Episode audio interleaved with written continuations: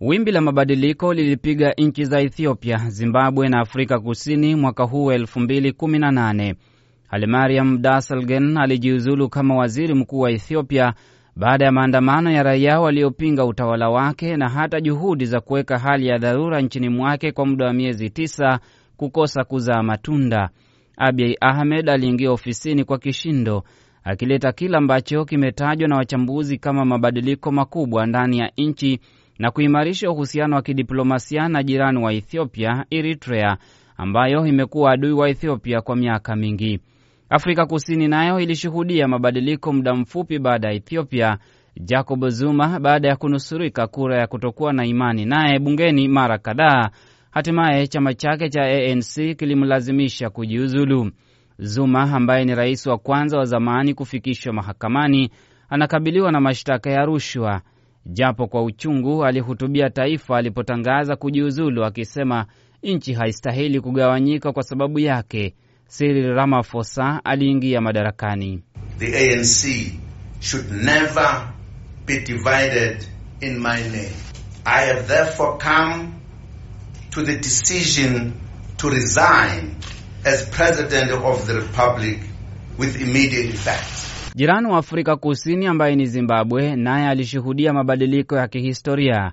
Jeshi lilimlazimisha rais wa muda mrefu barani Afrika Robert Mugabe kuondoka madarakani katika kile kiliripotiwa kama njama za mzee Mugabe kutaka kumtawaza mkewe Bi Grace Mugabe kuwa rais wa nchi hiyo inayokabiliwa na matatizo ya kiuchumi.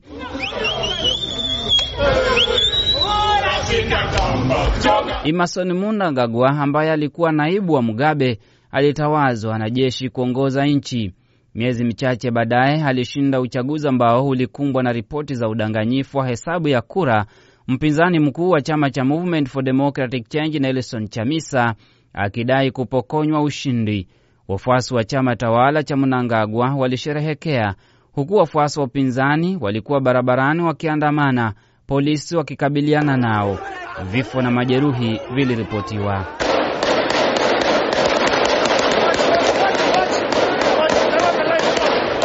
Nchini Kameruni, vurugu zilishuhudiwa kati ya watu wanaozungumza Kiingereza na wale wanaozungumza Kifaransa. Wanaozungumza Kiingereza wakitaka lugha yao kutambuliwa. Jeshi lilitumia nguvu kumaliza machafuko, lakini hadi tunapomaliza mwaka jawabu halijapatikana.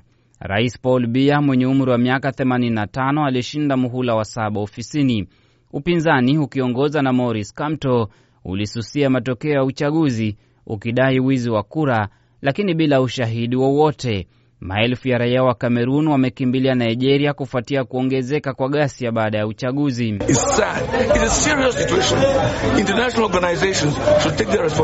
Nchini Nigeria wanakokimbilia raia wa Kamerun, kundi la Boko Haram limeendelea kuhangaisha raia likiteka nyara watoto, walimu na watalii kaskazini mashariki mwa Nigeria.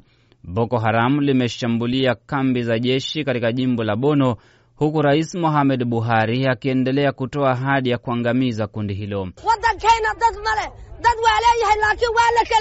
Hakuna lililobadilika nchini Somalia mwaka 2018. Mashambulizi ya Al-Shababu yameua raia, maafisa wa usalama na watu mashuhuri mwaka mzima. Wanasiasa wa Somalia wameendelea kushambuliana kwa maneno kiasi cha kutaka kumng'oa madarakani Rais Mohamed Abdullahi Farmajo, mara hii akishutumiwa kwa kukiuka katiba kwa kuingia katika mkataba wa kidiplomasia na Ethiopia pamoja na Eritrea. Nchini Uganda, mahakama ya kikatiba iliidhinisha mabadiliko ya katiba kuendeleza utawala wa Rais Yoweri Museveni mwenye umri wa miaka 74 japo umri wake unakumbwa na utata. Museveni mwenyewe akisema hajui mwaka aliyozaliwa. Wanasiasa wa upinzani pia walikuwa na mwaka mgumu, wakikamatwa na kufunguliwa mashtaka ya kutaka kuipindua serikali yake Mseveni. Mbunge ambaye pia ni mwanamuziki Robert Chagulanyi maarufu Bobi Wine aligonga vichwa vya habari kote duniani baada ya utawala wa Mseveni kumkamata na kumfungulia mashtaka ya kutaka kumpindua Mseveni. Watu mashuhuri waliuawa Uganda, wakiwemo mbunge Ibrahimu Abiriga na kamanda wa polisi Mohammad Jirumira. When you speak, you die. When you keep quiet, you die. Better speak and die when the message has reached the people. Jirani wa Uganda, Kenya, baada ya mwaka 2018 kuanza kwa hali ya mvutano kati ya wanasiasa na wasiwasi wa kutokea machafuko kiongozi wa upinzani Raila Odinga na Rais Uhuru Kenyatta walikutana na kukubaliana kufanya kazi kwa pamoja, hatua iliyotuliza joto la kisiasa na uhasama nchini humo.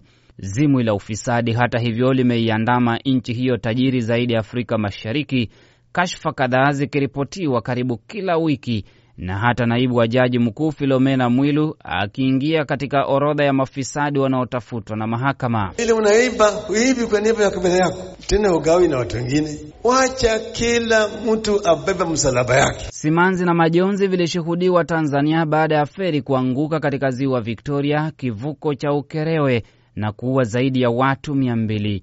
Mfanyabiashara mashuhuri mwenye umri mdogo sana barani Afrika, Mo Dewji alitekwa nyara na kuachiliwa huru na watu ambao hawajulikani hadi sasa.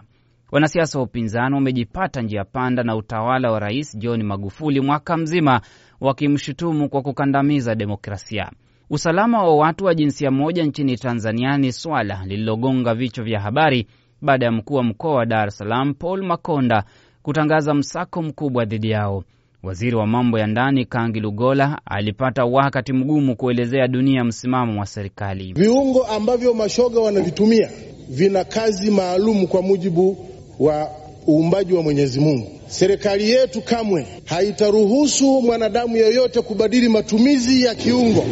Baada ya miaka miwili uhamishoni, aliyekuwa makamu wa rais wa Sudani Kusini Dr Riek Machar alirejea nchini mwake na kusaini mkataba wa amani na Rais Salva Kiir uliomaliza mapigano ya miaka mitano. Hatima ya kisiasa ya Jamhuri ya Kidemokrasia ya Kongo nayo haijulikani na ni mgogoro ambao unaingia mwaka elfu mbili kumi na tisa bila jawabu, na tunapomaliza mwaka elfu mbili kumi na nane ni vyema kutaja kwamba nchi za Afrika zimekimbilia sana China kwa mikopo, lakini vilevile raia wamedadisi sana mikopo na mikataba kati ya nchi zao na China. Kenneth Bwire, Sauti ya Amerika, Washington DC.